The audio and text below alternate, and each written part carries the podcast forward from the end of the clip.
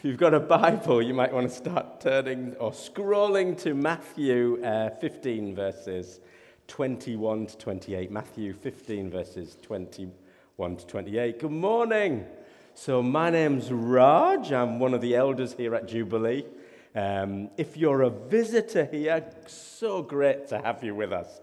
Uh, so great to have you join us this morning. We are first and foremost family and friends together of all ages, backgrounds, and cultures. It's great to see that week in, week out. So if you are new, keep coming.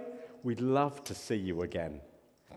Um, one summer's day in, late, in the late 19th century London, a group of friends decided to visit the Metropolitan Tabernacle uh, to hear the great British preacher Charles Haddon Spurgeon held by many as the British Prince of Preachers, they wanted to see the man, the man in person who had built a church from just 200 people to 10,000 and who had equipped an army of students to plant similar churches across the UK.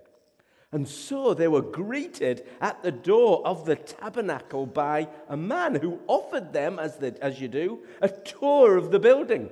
Would you like to see the church's heating system, the church's heating plant? He, said, he asked them. And without waiting for a reply, he herded them down a flight of stairs. He slowly pushed open an unimpressive door and declared with an excited whisper, this is our heating plant. The friends were startled by a roar of 700 people fervent, fervently praying before the service, which was about to begin upstairs. Amused that his trick had been successful, the man himself extended his hand and said, Oh, by the way, I'm Charles Spurgeon. And that's how he greeted them. Since the church has started, coming back to our church, since the church has started to open after the final COVID restrictions, whenever there were, our heating system, if I'm honest, has been running slightly at a slightly lower temperature than we'd like. A lot of you are finding difficult, if you like, to get back in the groove or the habit of monthly prayer meetings. So if that's you, I want to invite you back. I'm not going to give you anything, but I want to invite you back verbally.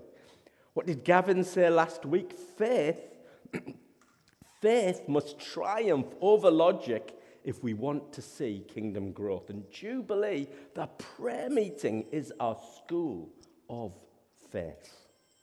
So tonight, Azad is going to be sharing his story it's going to be exciting. We're going to be praying for our Salam group brothers and sisters. We're going to be asking uh, for a miracle in Ghana. More about that tonight. We're going to be praying for healing and to see more of signs, wonders, and healing in the church. And remember, from today onwards, if you remember what I said last week, our prayer meeting will be open to your friends and family who, who need prayer, who you think would benefit from prayer, who need to encounter, who need an encounter with the living Jesus himself. So, hopefully, I'll see you, a lot more of you there tonight, if that's okay. Not because you have to, but because he delights in you. We got that this morning, didn't we? During the worship. He delights in you, Jubilee. He delights in you. So, where have we got to in Matthew? We've been doing this series called Come the Revolution. Where have we got to in the uh, disciple, the apostle Matthew, the disciple Matthew's revolutionary pamphlet? We've got to Matthew 15. And just to explain a little bit about the context of today's passage, in here, Jesus, or at the start of Matthew 15, Jesus is causing offense. Many people who were following Jesus and watching his movements and listening to what he had to say were realizing that maybe he is the hope that the prophets were talking about centuries before. He is the Messiah, the real deal. God Himself. But some were not so chuffed. The religious establishment were not impressed. In, in chapter 12, if you remember, the Pharisees went out and plotted how they might kill Jesus. And Jesus, aware of this, withdrew from that place. Jesus knew the situation. So, in the midst of this tension, we go to Matthew 15, uh, verses 21 to 28. It reads like this Leaving that place, Jesus withdrew to the region of Tyre and Sidon. A Canaanite woman from that vicinity came to him, crying out, Lord, son of David, have mercy on me. My daughter is demon possessed and suffering terribly. Jesus did not answer a, a word. He ignored her, seemingly. So his disciples came to him and urged him, Send her away, for she is crying out after us. He answered her, I was only sent to the lost sheep of Israel. The woman came in persistence and knelt before him, a sign of respect and honor and humility and desperation all rolled into one. Lord, help me, she said. This lady won't take no for an answer. And so he replied, It is not right to take the children's bread and toss it to the dogs. Yikes. By the way, check out Jesus' subtle, evangelistic, seeker friendly style. But she doesn't stop this woman. Yes, it is, Lord she said. Even the dogs eat the crumbs that fall from their master's table. Then Jesus said to her, Oh, woman, you have great faith. If it doesn't say oh in your Bible, it is there. Oh, woman, you have great faith. Your request is granted. And her daughter was healed at that moment. Wow and yikes all at the same time. We need to pray. Yes, Lord Jesus, we thank you that you are with us. We thank you that throughout that worship you have been magnifying your name. I thank you, Lord, that you are the King of kings and the Lord of the lords. We thank you, Lord, that you are a compassionate, loving, loving God. Loving God, drawing us in, drawing us in and, and pouring out an avalanche of grace daily on us. So help us this morning as we unpack this difficult passage so that we can see your heart and your love for the church, this nation, the nations, and everywhere and everyone. In Jesus' name, amen. So Jesus is on the retreat deliberately to Tyre and Sidon. Why? Because Tyre and Sidon was a thoroughly non Jewish place, a place where no one cared or knew really about Jesus. But then, surprisingly to Jesus, maybe, he was confronted by this Canaanite woman. As you know, women in Jesus culturally, traditionally weren't meant to be so forward with men. So that was one issue. We know that already from other encounters with Jesus in Matthew. We've been through those, haven't we? Much, much, much worse, though. She was a Canaanite woman. Goodbye, good guys or bad guys? Good guys? Bad guys. Not just bad guys, but the baddest guys, actually. They were the arch nemesis of the Jewish people, the Canaanites. Ethnically, religiously, generationally, racially distant, completely separate. And what does she say across such separation, hurdles, and distance? She says this Lord, Son of David. In other words, Messianic King, the one we've been waiting for. Have mercy on me. You feel it, right? There's a tension. There's a tension right here. So, how does Jesus respond? Nothing. Stone wall. Talk to the hand. Maybe. Maybe not.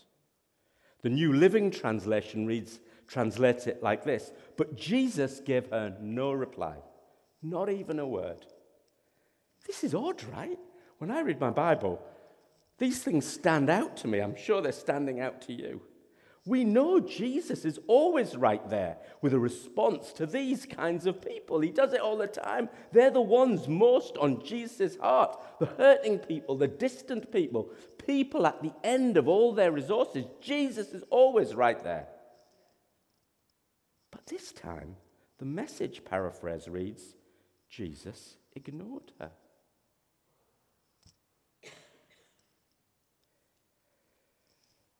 You don't like Jesus now, do you? Well, wait till we get to the next bit. And then, and, and, and the disciples actually feel this vibe too, don't they? They press Jesus to send this riffraff lady marching out. Get rid of her. But he doesn't do that either, does he?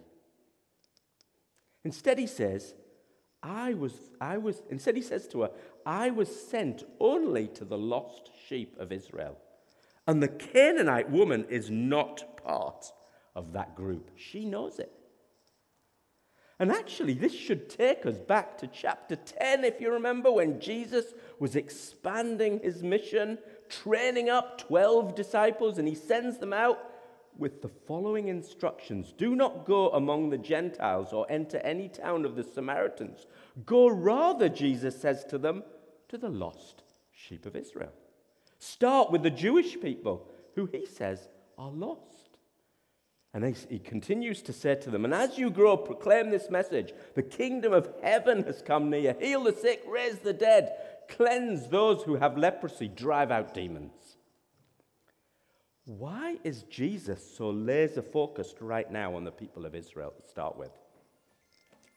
Well, he's being faithful to what the prophet said. It's like he's heard God and then doing what he's been told to do. We could all learn from that, couldn't we?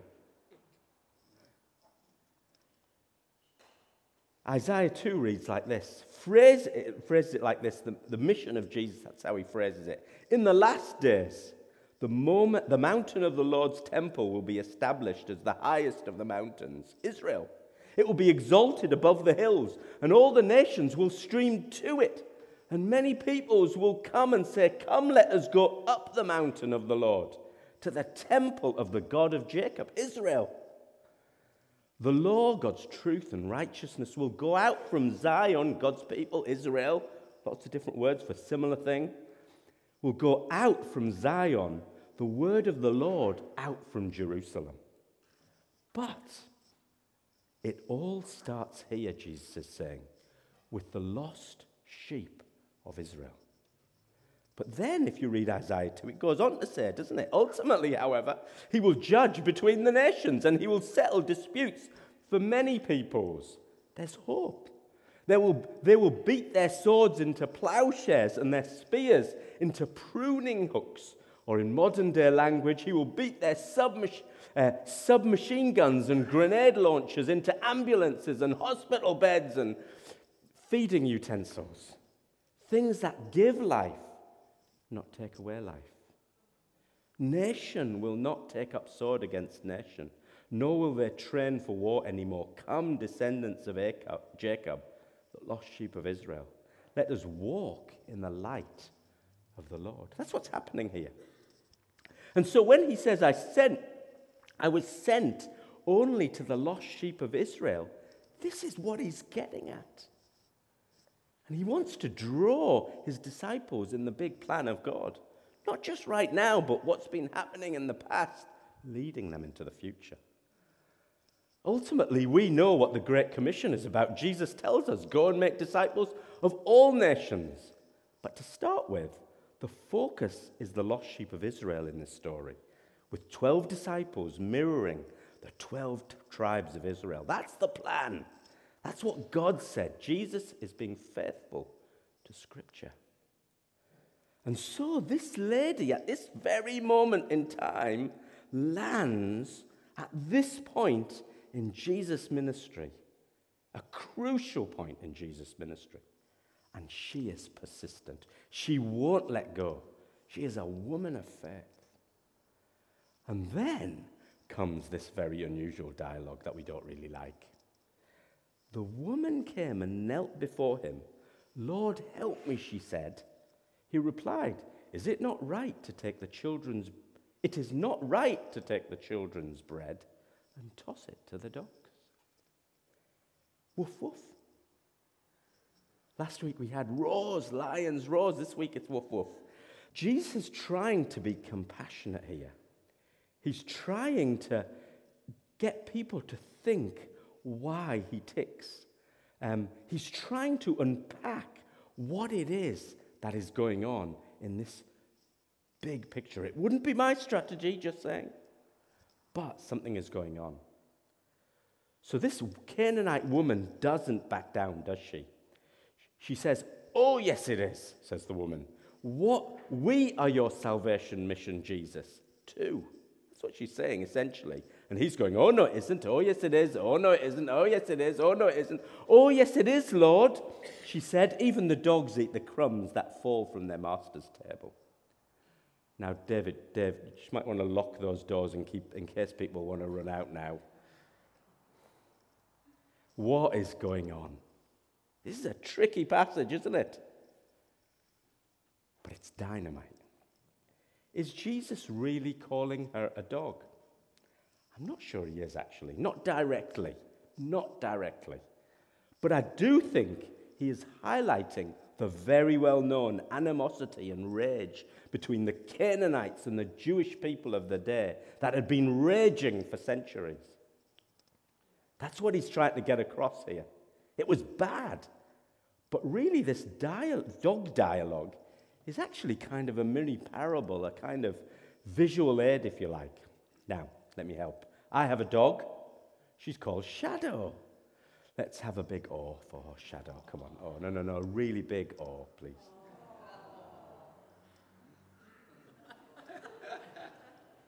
Don't like dogs then, do you? Meet Shadow when she was little. Um, and when I, so when I feed the family, I have priorities. First, I'll feed the kids, then, I'll cook for Charlotte, and then, and only then, if there's any leftovers, I sometimes give it to Shadow, who will eat it. Now, I know that some of you do it uh, the other way round. I know Jonathan and Daisy have a beautiful relationship with one another. I'm sure Angela gets very jealous now and then when a full English appears um, before Daisy and just conflicts for her. But most of us don't have dog infatuitis. So that's how I feed the household. Firstly, the family, then the dog. That's what Jesus is getting on, getting at. But this lady knows Jesus' ultimate mission is bigger than that. She already knows that. She sees into Jesus. She sees beyond just the now. She knows his abundance. She replies, Yeah, Jesus, but you, but, but you, what you have to give is a good measure, the Bible tells us, tells us, pressed down, shaken together, running over, isn't it? You're the bread of life, the one in whom your presence is fullness of joy and pleasures evermore, the one whose grace is like an avalanche. There are always crumbs left over and much, much more. That's what she's saying. In fact, you sh- she go, in fact, really, probably what she's saying is, You showed us last week, didn't you, Jesus, that with five loaves and two fish, that was amazing what you did. So, Lord, son of David, I know exactly who you are. Have mercy on me. My daughter is demon possessed and suffering terribly. Please heal her. She's coming to Jesus with faith, with a tangible faith. What a response, if you like, by the underdog of her society. What persevering faith. Is that how you grapple with Jesus? Or is it nice and polite? Lord, if it be thy will, but if it's not, it doesn't matter. She didn't pray like that. And so Jesus sees this woman's immense insight and trust and reliance, and he sees an opportunity for teaching. And he responds, doesn't he? Oh, woman, you have great faith. Your request is granted, and her daughter was healed at that moment. But we still haven't unpacked why this is going on. So let's pull back. Why does Jesus give her the silent treatment right at the beginning? And then, in her, if you like, poverty, make her really, really work for it. That's what's happening, isn't it? Or it seems like it's happening. Why does he do that? If it's really because he doesn't think um, that his salvation is for the Gentiles or the Canaanites, he wouldn't have said his great commission. He wouldn't have healed his daughter at all. But he does. That's not the reason. So, what is going on? Well, I think in this dialogue, he sees this woman's faith in action as kind of a little, not a little, an immense tutorial for his disciples who are with him, the future leaders of his church in the future. He knows what he's going to do in the end. He sees there is a great boldness and a confidence that needs to be drawn out of this faithful woman for all to see, because it will bless everyone. He uses this encounter to, de- to declare that he's not just the Lord of the Jewish people, but her Lord, the Lord of the arch nemesis, Canaanites, the underdogs, the eth- ethnically not in, the racially marginalized, the culturally oppressed, the poor and far away. He is their Lord too. He wants to get that across. And actually, if we continue in the story, this is phenomenal. We read great crowds come to him, bringing the very sick people, the outsiders, and, and he healed them all. And everyone was amazed at what they saw. And they praised the God of Israel. Because they weren't, they didn't worship the God of Israel. See the sudden shift that this woman has ignited. This is not the lost sheep of Israel anymore that he goes to after this. It's the Gentiles, the non Jews. Something different has happened. In fact, if we go further, we see it in the next deja vu event when he feeds 4,000. Virtually identical in every way to feeding the 5,000, apart from this one crucial fact. This time, he was doing it amongst the outsiders, the other side of the lake. Do you see how phenomenal this story is? And, the, and how the faith of this woman unlocked what was about to happen from then on.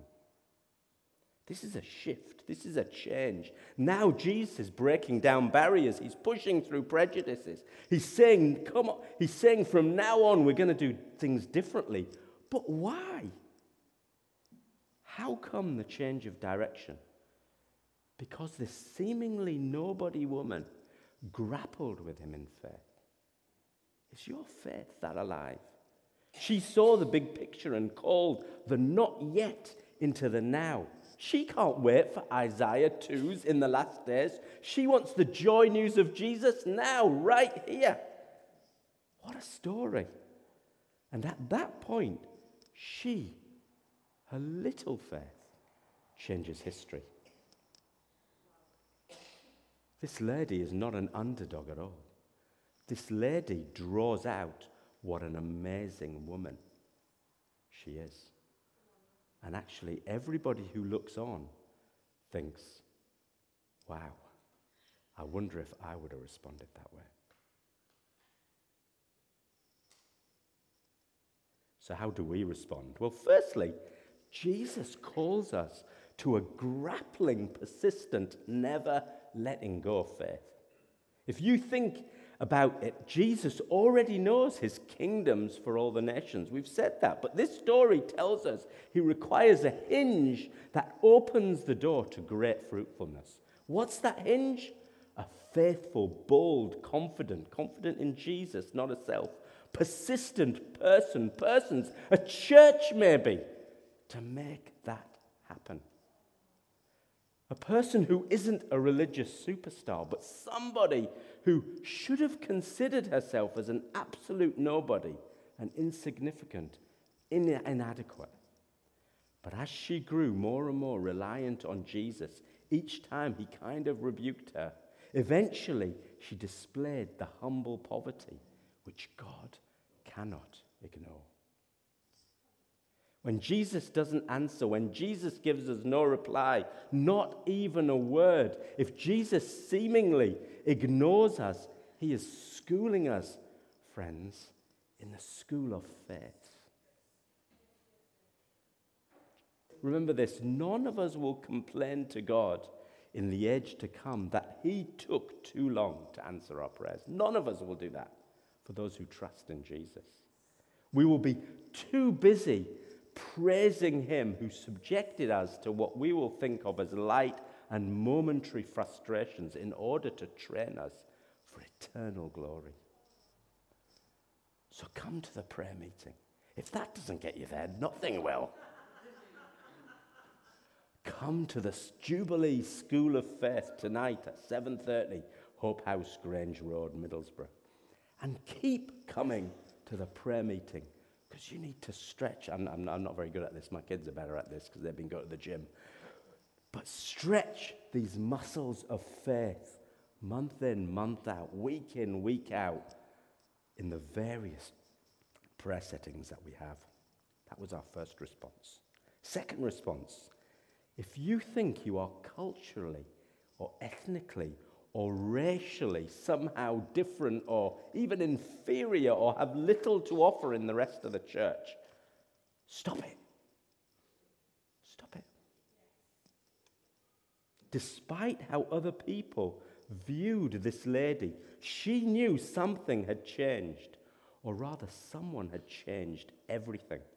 She saw herself now through this God man, Jesus, making a way for her a nobody, a racial outcast, now not as a spare part or an addition, but integral to God's big picture.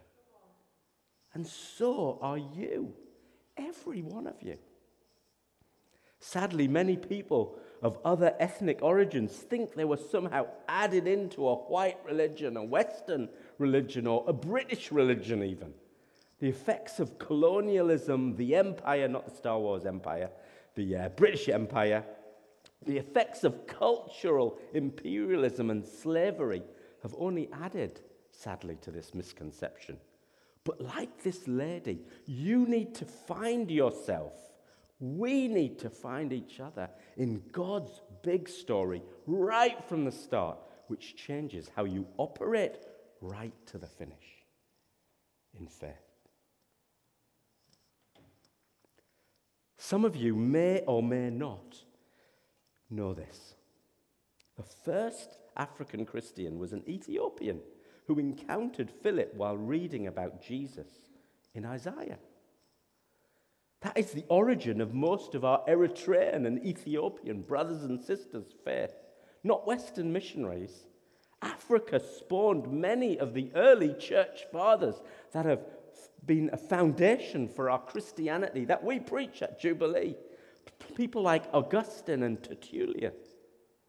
Despite centuries of Western art depicting a white, blonde, blue eyed Jesus, let's remember Christianity came from the Middle East. Jassem, Elham, Azad, Arman, Mushtaba, Sasan, Ibrahim, Said, Omid, others of you.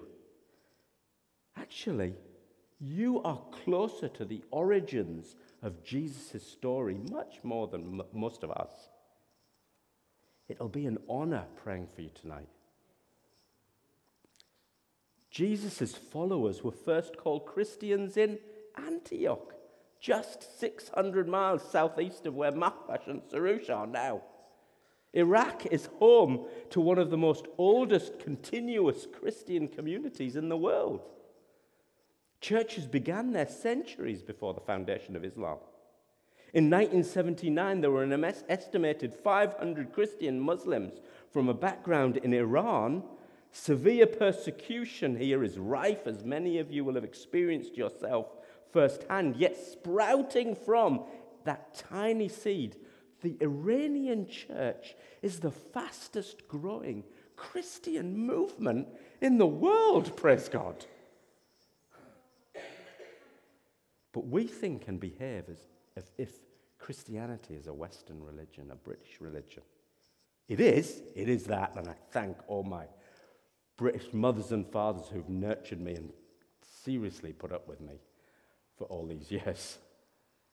But not exclusively, not at all. What about some of you from India? Well, Christianity took root in India centuries before the Christianization of Britain. It is, it is the Apostle Thomas, uh, the, the doubting Thomas, who is believed to have brought the gospel to India in the first century. In the midst of a degrading caste system, the first church in India was a united one, uniting high and low classes, rich and poor, slaves and masters, and people of different racial backgrounds in uncomfortable, boundary crushing fellowship. Still is today. Jubilee throughout the Bible, black and brown and racially diverse people were right there at the beginning and always part of God's big plan. When God says to Adam or Adam, which means humanity, when he says, Be fruitful and increase in number, fill the earth and subdue it, this was a hint of what was to come. It was a, it was a pointer to how things were meant to be which we read at the end of the book in Revelation, a great multitude that no one could count from every nation, tribe, people, and language, standing before the throne and before the Lamb. So, our second response is this if we are to be the true church of God, heading heavenwards, as it were, all of us need to have an iron focus on this beautiful reality rooted in love, forgiveness, reconciliation, welcome, grace, flexibility. You are already good at this. But we need to press on in faith more. Getting to know one another, inviting each other to eat and pray and talk, opening our homes to everyone, and a willingness to cross over as Jesus did to the other side. Jubilee, racial recon- reconciliation and diversity in the church is not a problem to solve. Don't see it that way, but a joy and, opp- and an opportunity to become more and more Christ like. Personally, it's probably the, one of the most fun, the biggest privileges of my leadership. And I've still got big L plates on, so bear with me and bear with many of us in the church.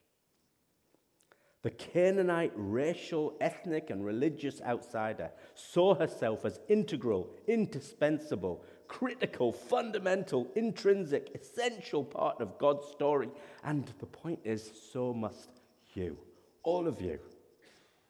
Whoever you are, wherever you've come from, whatever cards history has dealt with, dealt you or the generations before you in the past, the band could come on, that'd be great.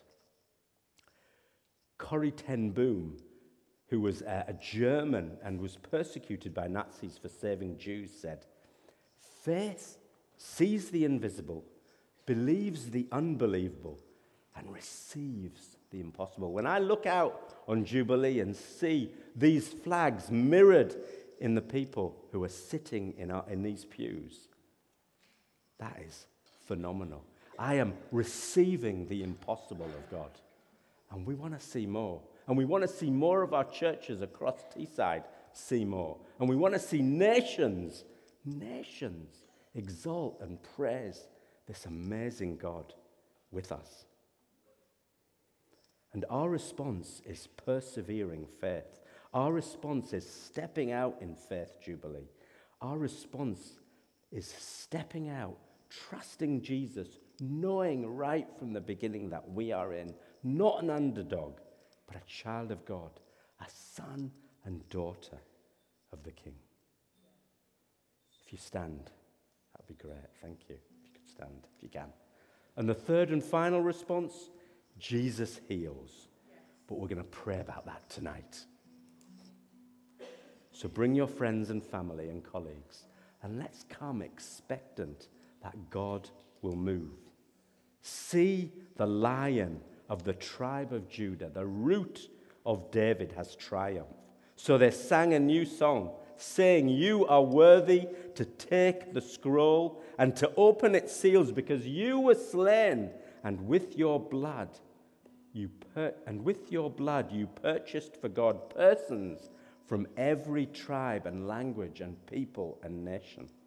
You have made them to be a kingdom of priests to serve our God. and they will reign on the earth forever and ever. Let's stand, let's sing, and let's pray. Thank you, Lord, that you are good. Thank you, Lord, that we are seeing what seems impossible unfold in our church and churches across Teesside. We thank you, Lord, for the many nations represented here and in Teesside. And we pray, Lord God, more and more come and find rest and shelter and joy in Jesus Christ. We thank you, Lord, that you brought, drew this lady in and drew her faith out to others in a way that caught their attention and catches our attention. And we pray, Lord God, more and more that we cling to you, knowing that you are the author and perfecter of our faith. And as we draw, as we reach out to you, as we stay, take mini steps or big steps, that you will come and empower and send us out so that we all can stand up and say, Here I am. Send me. Spirit of God, fall on this church. Spirit of God, come and give us a vision for greater things. Spirit of God, when the world is at war, bring peace and reconciliation in the church that is a light to the world. Spirit of God, where there is conflict across our globe, come in your glory, magnify your name in those settings, and bring about the peace of Jesus Christ, which surpasses everything. Come, Lord, have your way. Amen. Let's worship Jubilee.